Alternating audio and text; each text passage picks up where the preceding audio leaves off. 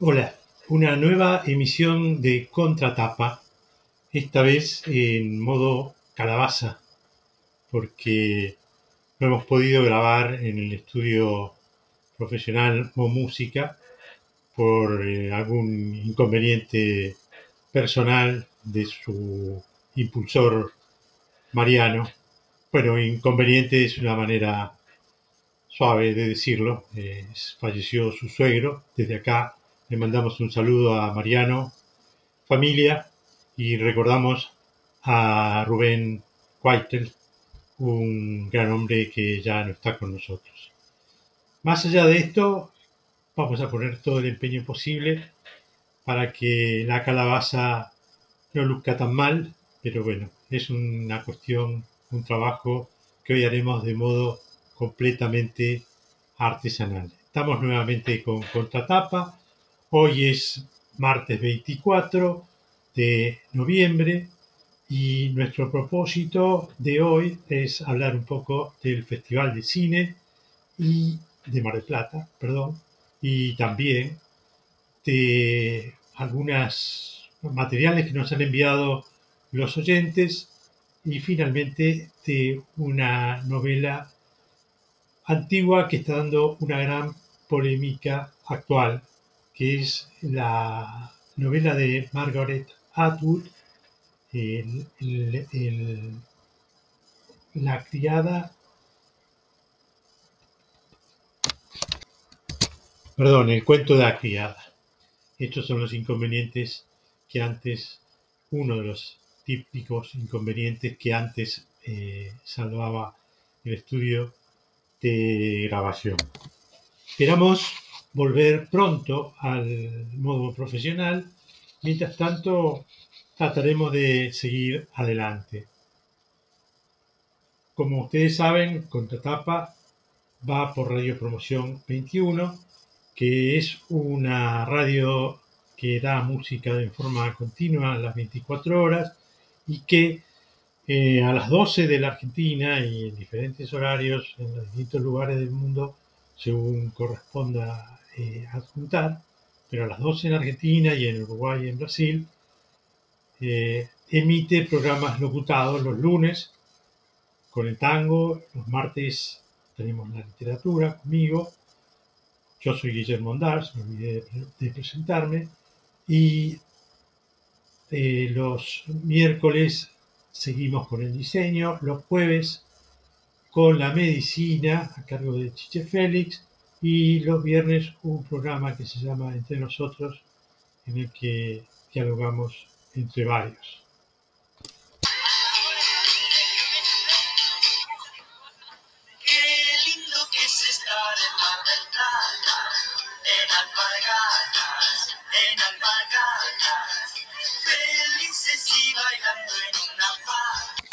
Mientras escuchamos a Juan y Juan, comentemos el festival que está llevándose a cabo en este momento en eh, Mar del Plata.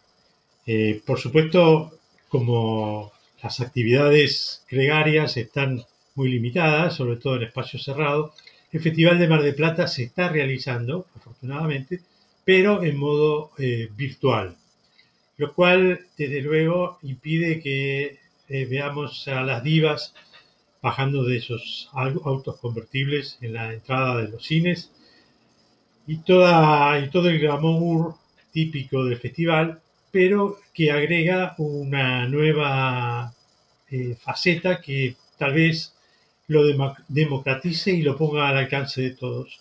Todas las películas del festival están visibles por internet. La 35 edición del Festival Internacional de Mar del Plata, que comenzó este sábado 21 y termina el domingo, es online y gratuita. De esta forma, más de 100 películas y cortos y una decena de actividades especiales estarán disponibles para el público de todo el mundo. Hay que registrarse en una plataforma a la que se puede entrar desde el sitio del festival la cartelera se publica cada día a las 10 de la mañana, así que hay que apurarse. Y hay que sacar un ticket online para ingresar a la sala virtual, que tiene una capacidad limitada. Así que, bueno, a moverse. Cada película está disponible por 72 horas. El festival se realiza desde hace 66 años y contra viento y marea, con todas las dificultades, se lleva a cabo también este, este año tan difícil. Esta edición está dedicada a la memoria del cineasta y político Fernando Pino Solanas,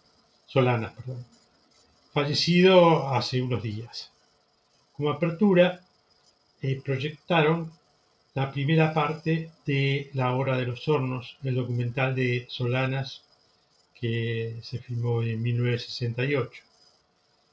Dentro del capítulo de la competencia argentina, porque hay varias competencias, se destaca Mamá, Mamá, Mamá de Sol Pernueso Pichón Rivière y Un crimen común de Francisco Márquez, ambas presentadas en la última edición del Festival Internacional de Cine de Berlín. La primera está realizada por un equipo completo de mujeres y la segunda habla de terror y habla de un crimen que creo que sucedió en la realidad parecido, la historia de un chique, de un chico, perdón, que sería con el nuevo lenguaje, un chico que es asesinado por gendarmería. Para la competencia internacional hay directores de todas partes o de muchas partes del mundo, algún coreano, algún español y varios de América Latina. Y para la competencia latinoamericana está integrada por 10 películas. Además hay una competencia argentina. Además de las tres competencias mencionadas, hay otras dos que son más bien para cineastas especializados. Una se llama Estados Alterados, en la que se proyectan cortos y largos, a veces documentales, a veces de ficción, que exploran nuevas formas narrativas y lenguajes cinematográficos. Y la otra se llama En Tránsito, se refiere a trabajos que se están realizando sin terminar, o sea, work in progress.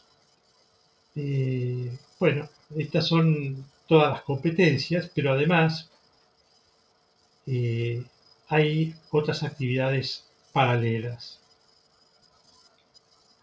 Como decíamos, ahí está el homenaje a Pino Solanas, pero también hay otro, otros homenajes a María Luisa Bember y a Rosario Piefari, que murió en julio pasado. Como recordarán, a Rosario la hemos escuchado en el último programa eh, en una versión muy linda de una canción. También se hará el repaso de las trayectorias de Norma Leandro y de los directores Edgardo Kosariski y Manuel Antín. Me interesa destacar esto porque, si bien no he visto ninguna película de Edgardo Kosariski, es un artista polifacético eh, sumamente destacado, que ha hecho películas, ha hecho narraciones, eh, ha escrito óperas, etcétera. Yo he leído eh, al menos un libro de cuentos, lo que se llama En el último trago nos vemos, o en el último trago nos vamos, mejor dicho, que es realmente un libro excepcional y que recomiendo enfáticamente a todos los oyentes. Este año los premios pasaron a llamarse Astor Piazzolla después de una larga polémica porque había una pretensión de eliminar el nombre Astor de los premios y reemplazarlo por algún título más del estilo de los grandes festivales de, cine, tipo Lobo de Mar o León de Venecia o, lo que fuere. Como hubo una intensa protesta por este motivo, finalmente se eh, cambió el nombre, pero muy ligeramente. En lugar de llamarse Astro, se, llama, se llamarán, se llaman Astor Piazzolla los premios que otorgará este festival. Luego de esta breve incursión por el tema cinematográfico, un primo hermano de la literatura, eh, volvamos a nuestro trabajo cotidiano, trabajo y placer cotidiano, que son este, los libros. Pero antes hablemos de los premios literarios que hubo en esta última, en estos últimos 10 días, dos grandes premios, tal vez los más grandes premios literarios que se otorgan en, eh, en el mundo de habla hispana. Me refiero al Rómulo Gallegos y al Cervantes. El premio Rómulo Gallegos es uno de los más prestigiosos de la lengua española y entre sus ganadores se cuentan autores como Mario Vargas Llosa de Perú, Gabriel García Márquez de Colombia, Carlos Fuentes de México y Roberto Bolaño de Chile. Y su premio es sustancioso. Se trata de unos 100 mil dólares, 80 mil euros, que se otorgan a la novela ganadora siempre se eh, otorgan a novelas impresas y vendidas en un cierto número.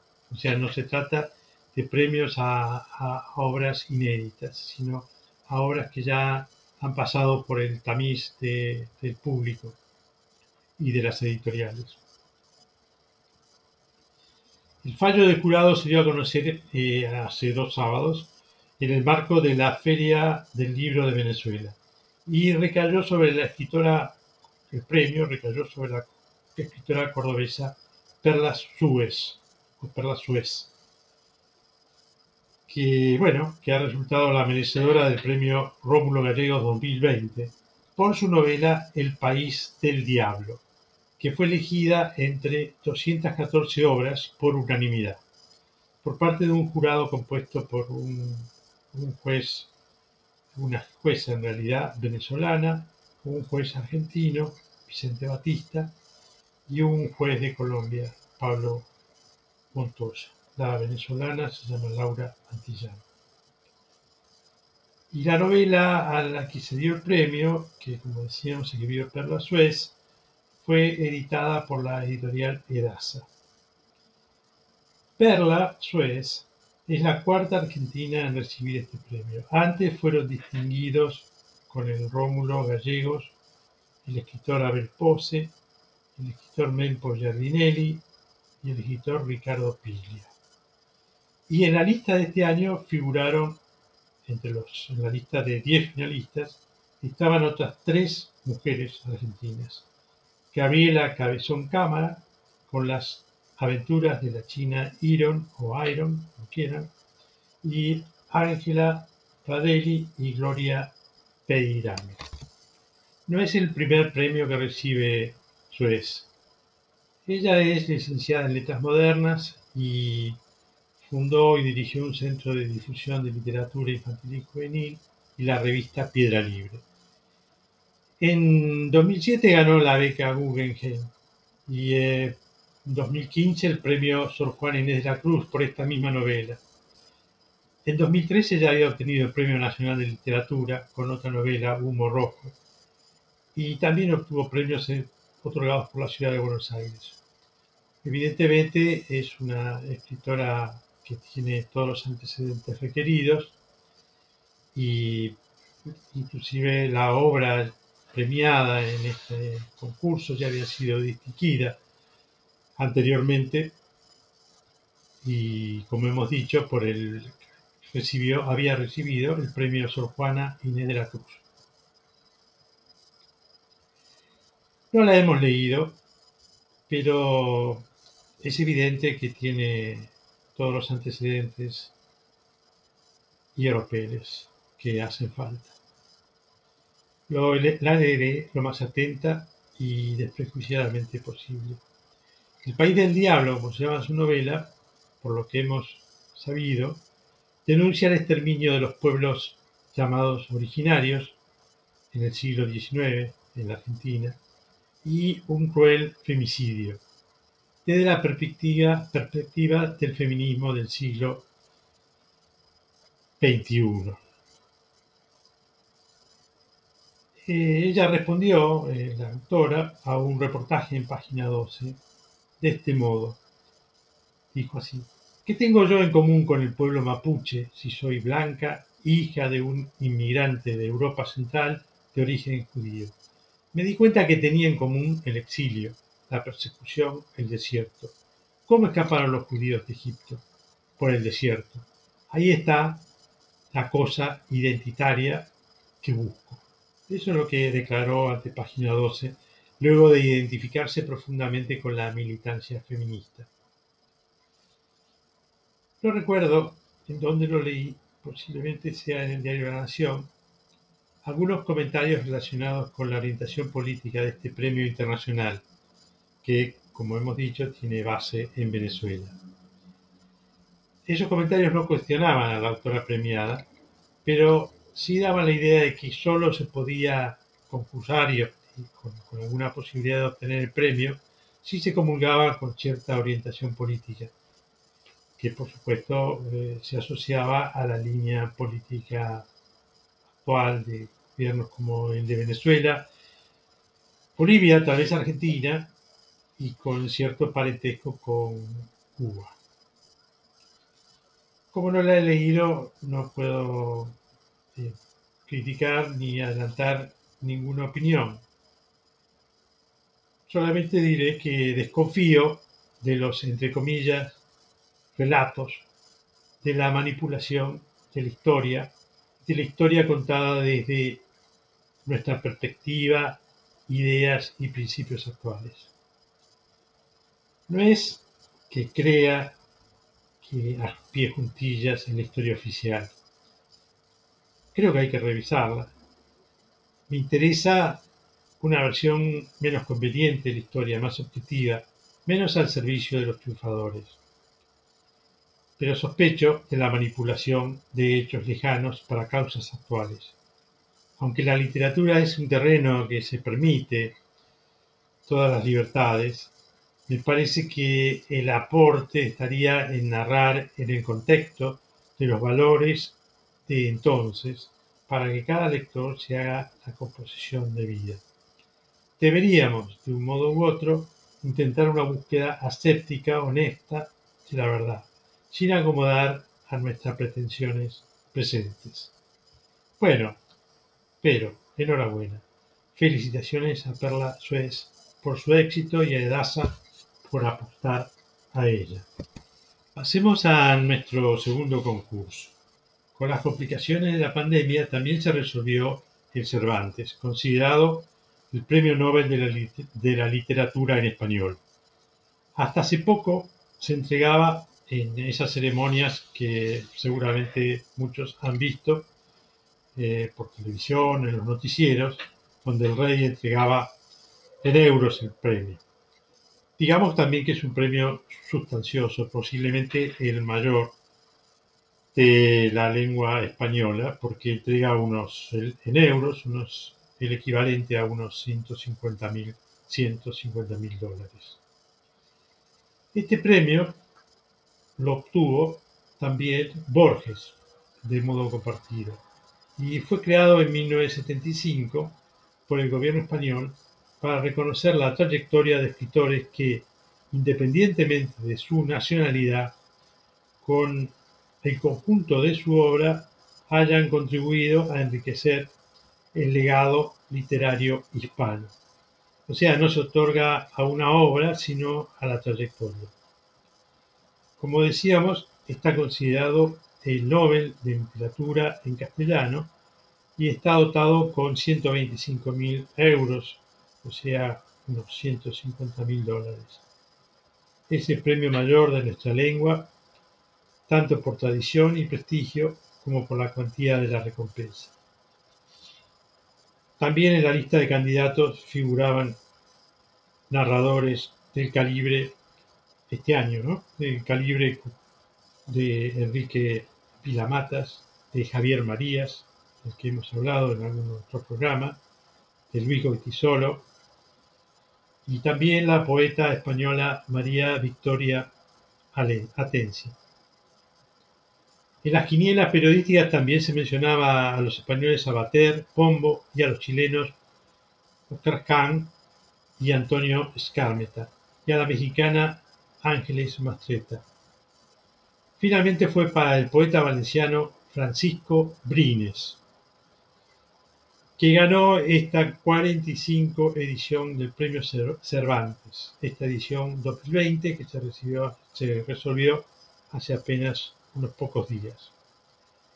El poeta es un hombre que ya anda cercano a los 90, que forma parte de la generación de escritores y poetas españoles de los 50. Cuando se dice esto, se lo asocia a la generación de los españoles de los 50, inmediatamente se aclara, y creo que es oportuno, que él no fue como el resto de estos poetas y escritores, eh, inclinado a dar a su obra un carácter social, sino más bien eh, su obra tiene un perfil intimista. Antes de él, el, ganador del premio anterior fue Joan Margarit, que es un catalán muy, muy bueno. Y antes, que lo ganó en 2019, como decíamos, y en 2018 la uruguaya Ida Vitale. Era una tradición cambiar un premio alternadamente, dar un premio a una latinoamericana y a un eh, español. Esta tradición se rompió, ahora han sido dos eh, españoles, pero también antes, cuando se le otorgó el premio a la uruguaya Ida Vitale, el año anterior se le había dado al nicaragüense Sergio Ramírez. O sea, es una tradición no escrita, pero que se maneja flexiblemente. Supongo que el año que viene le tocará a un latinoamericano. Como decíamos, Brines ganó la 45 edición, pero no es el 45 ganador, sino el 46, porque cuando se le otorgó el premio a Borges en 1979, se le dio de forma compartida con Gerardo Diego. El ganador de este año, Francisco Brines Bañó, nació en Oliva, Valencia, en enero de 1932. Desde 2001 es un académico de la Real Academia Española. Ha recibido muchos premios en su vida, por ejemplo el Nacional de las Letras Españolas en 1999, el Reina Sofía de la Poesía Iberoamericana en 2010, el Premio Adonais y el Premio Nacional de la Crítica. Justamente la crítica que le dio el premio cataloga su obra en el capítulo de las elegías de la poesía española del siglo XX y la señala como un continuador del poeta Luis Cernuda. Aclaremos qué quiere decir elegía. Elegía es una obra de lamentación, de lo perdido, de lamentación de la vida que se pasa, de un ser querido, de una ilusión, etc. Digamos además que Brines es hijo de hacendados valencianos, estudió Derecho y cursó estudio de Filosofía y Letras. Fue profesor de literatura española en Cambridge y en Oxford. En el año 2001, como ya habíamos dicho, fue nombrado miembro de la Real Academia Española. Escuchemos ahora a Brines leer su poema Alocución Pagana.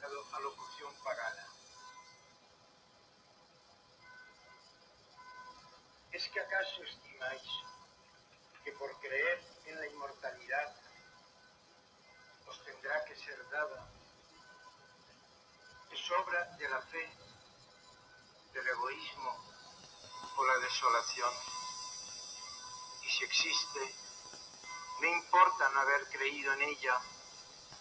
Respuestas ignorantes son todas las humanas si a la muerte interroga. Seguid con vuestros ritos fastuosos ofrendas a los dioses o grandes monumentos funerarios, las cálidas plegarias, vuestra esperanza ciega, o aceptad el vacío que vendrá, en donde ni siquiera soplará un viento estéril. Lo que habrá de venir será de todos, pues no hay merecimiento en el nacer y nada justifica nuestra muerte. Su escritura es clásica y melancólica. En este y en otros poemas intenta dominar la angustia ante la muerte mediante una asunción serena de lo inevitable. También nos parece que se, eh, se puede encaminar o incluir en la tradición no solo de Luis Cernuda, como habíamos dicho, sino yendo un poco más atrás de Juan Ramón Jiménez o inclusive de Antonio Machado. Plines refleja la infancia como un tiempo mítico que desconoce la muerte y siempre se liga en él a la casa de la niñez, donde aparentemente fue feliz. El adulto es expulsado del paraíso y solo en contados momentos de erotismo o de contemplación recupera la plenitud de esa niñez o de la juventud. La poesía y el recuerdo le permiten evocar el paso del tiempo y los momentos de plenitud del pasado. También, siendo un homosexual discreto y reservado, se refiere en otros poemas al amor. Con toda su elegancia y belleza, este poema y otros de con ese corto elegíaco del que hablamos, nos apesadumbra. Es el vaso medio vacío. Para sacarnos de este pozo anímico, escuchemos a Serrat referirse de algún modo al mismo tema.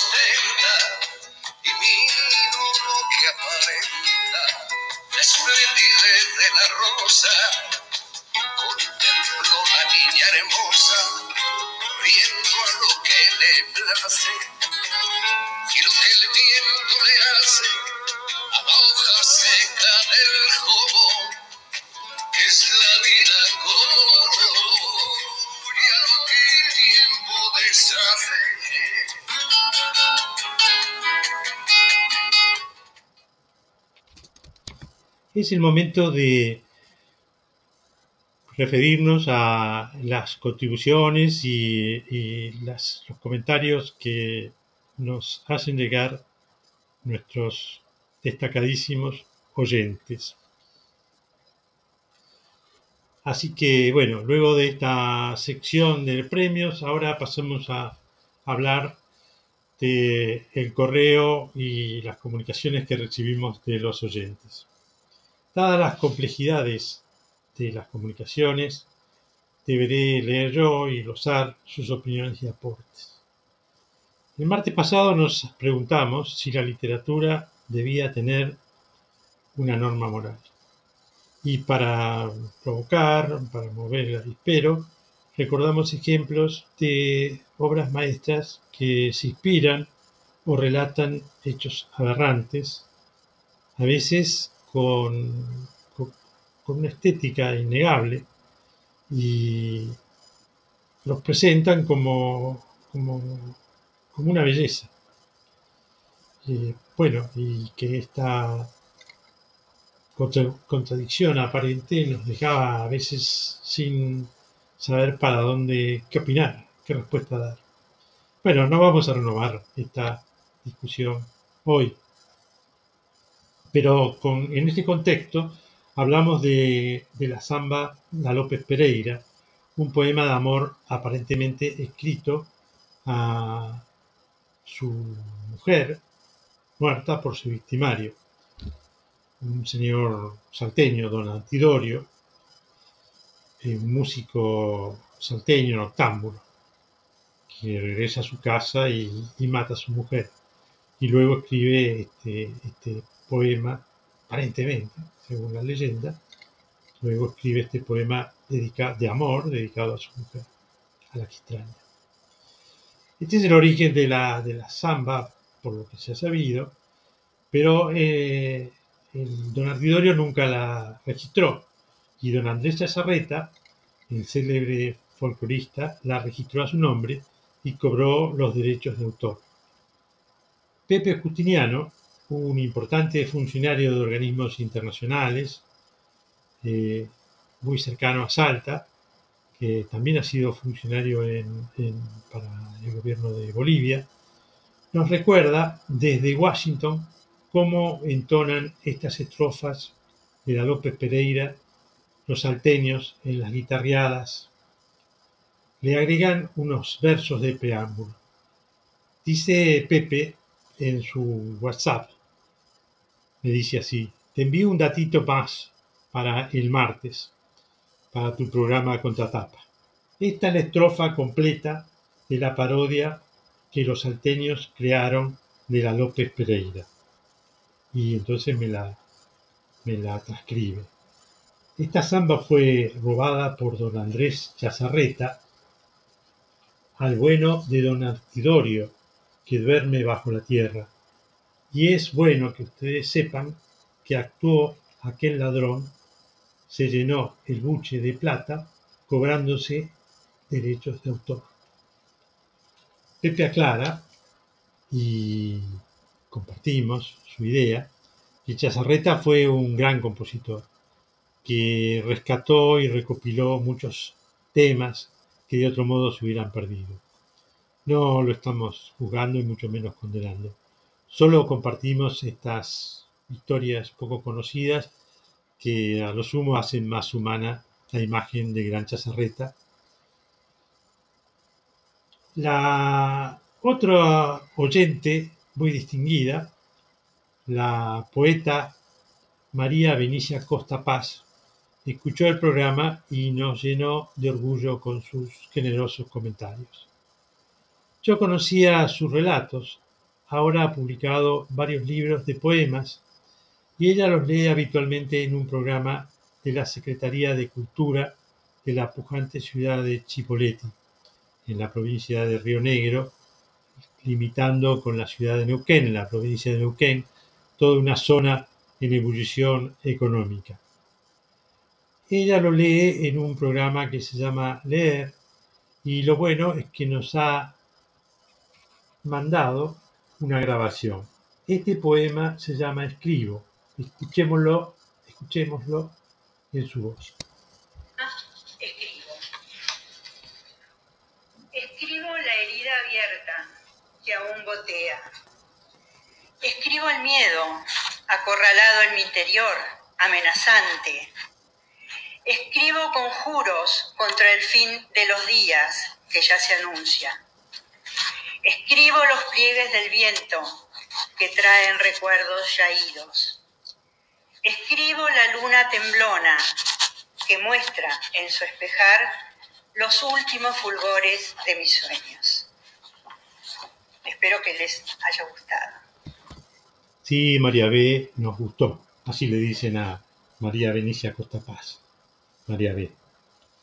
Me despertó también una asociación bastante libre, si se quiere, que quiero compartir con ustedes.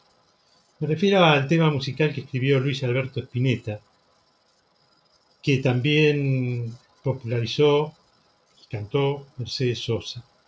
Se llama Barro tal vez Y ahora eh, me gustaría compartirlo con ustedes en una hermosa versión a cargo de Cande Guaso y Pablo Carrizo. Supongo que es Candelaria Guaso y Pablo Carrizo.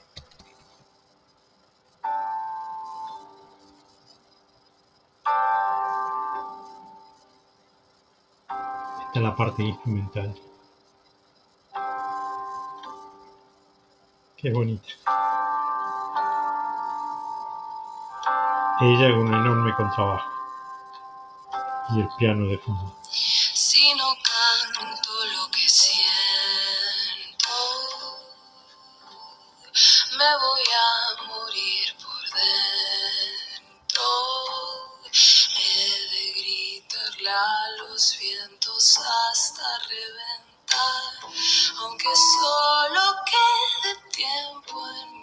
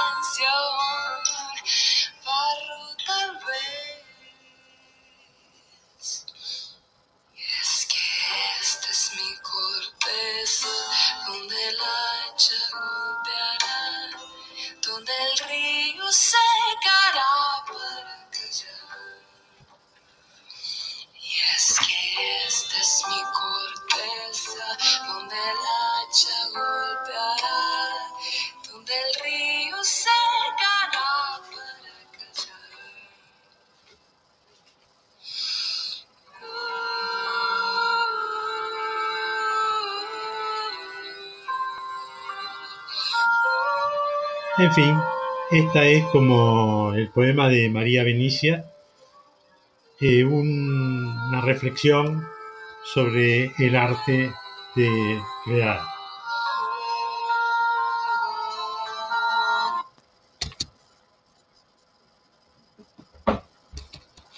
Dice Spinetta, lo repito, por las dudas no resulte claro, si no canto lo que siento, me voy a morir por dentro.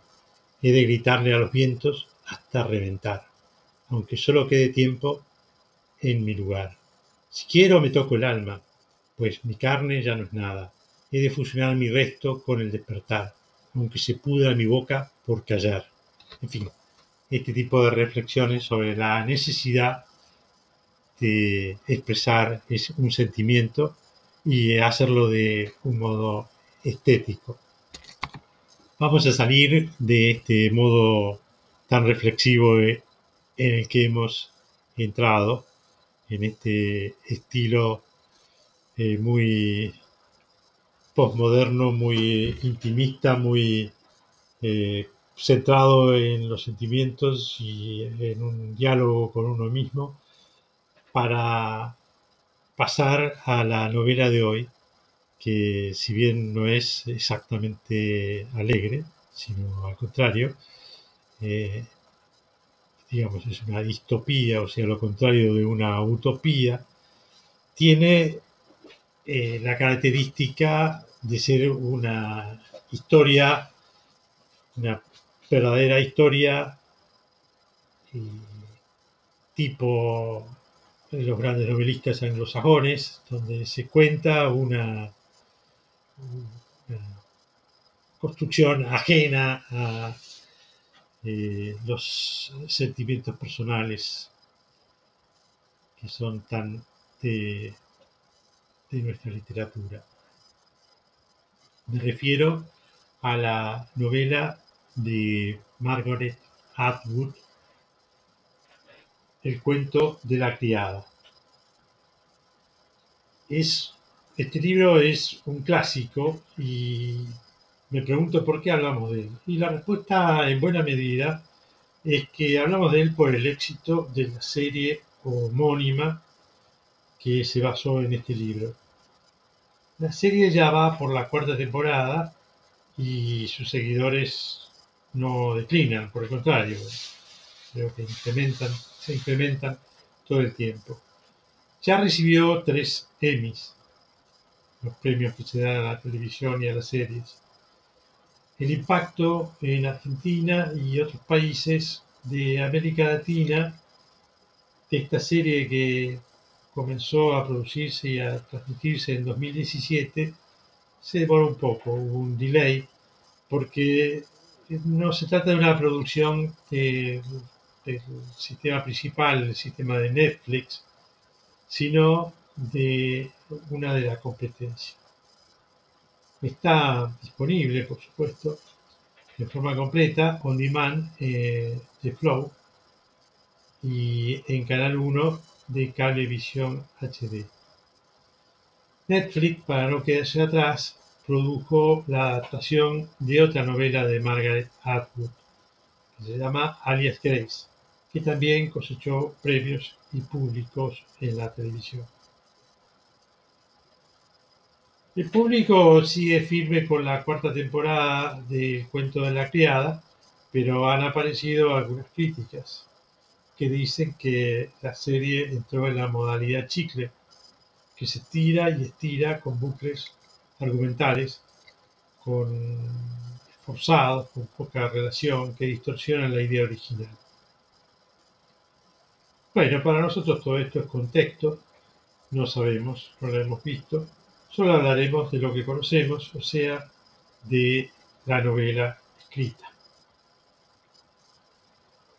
Recordemos en primer lugar que no es contemporánea, fue escrita en 1985 y que todo este revuelo y su actualidad se debe a la versión televisiva y a la subsecuente edición en español.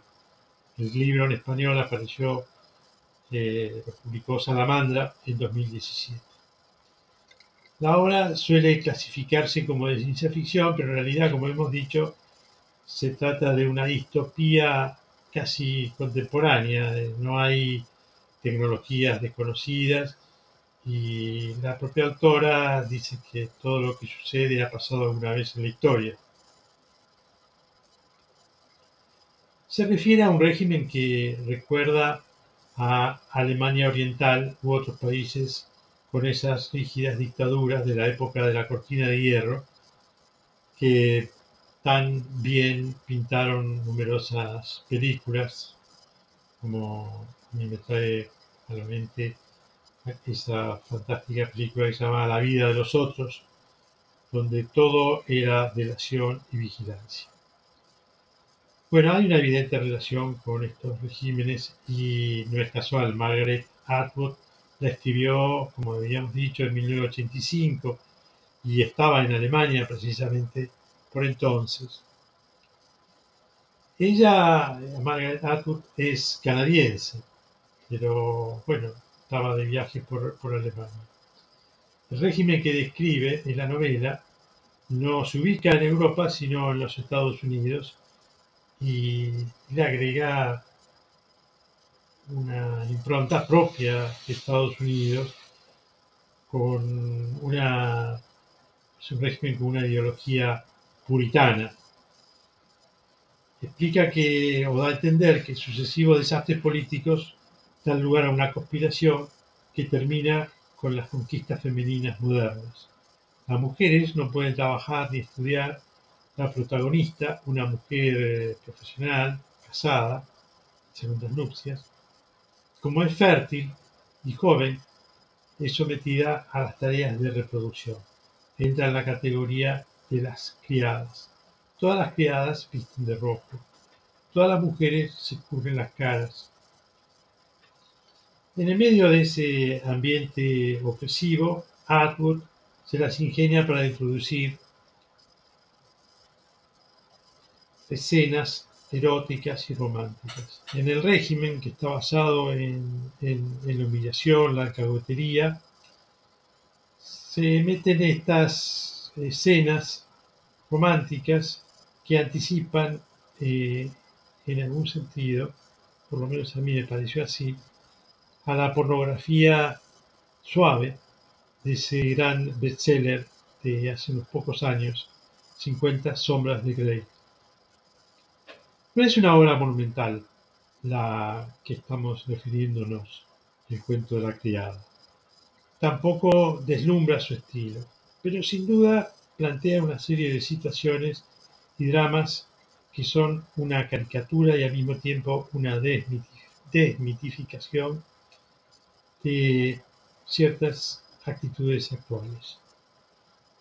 Mi recomendación es no perderse Es sumamente interesante y es un hito cultural de nuestros tiempos. Bueno, eso es todo por hoy. Nos hemos referido al Festival de Cine de Mar del Plata, a los premios Rómulo Gallegos y Cervantes, a las contribuciones de María Benicia Costa Paz y de Pepe Justiniano y al libro de Margaret Atwood, El cuento de la criada. Nos reencontraremos, si todo marcha bien, el próximo martes con más contratapa y nuestras novedades literarias de siempre. Contratapas de libros y novedades literarias. Si hay tiempo, me gustaría referirme, además, a la situación de la industria editorial y las librerías. Les recuerdo que Radio Promoción 21 es una radio de música con una hora de notas a las 12 de Argentina.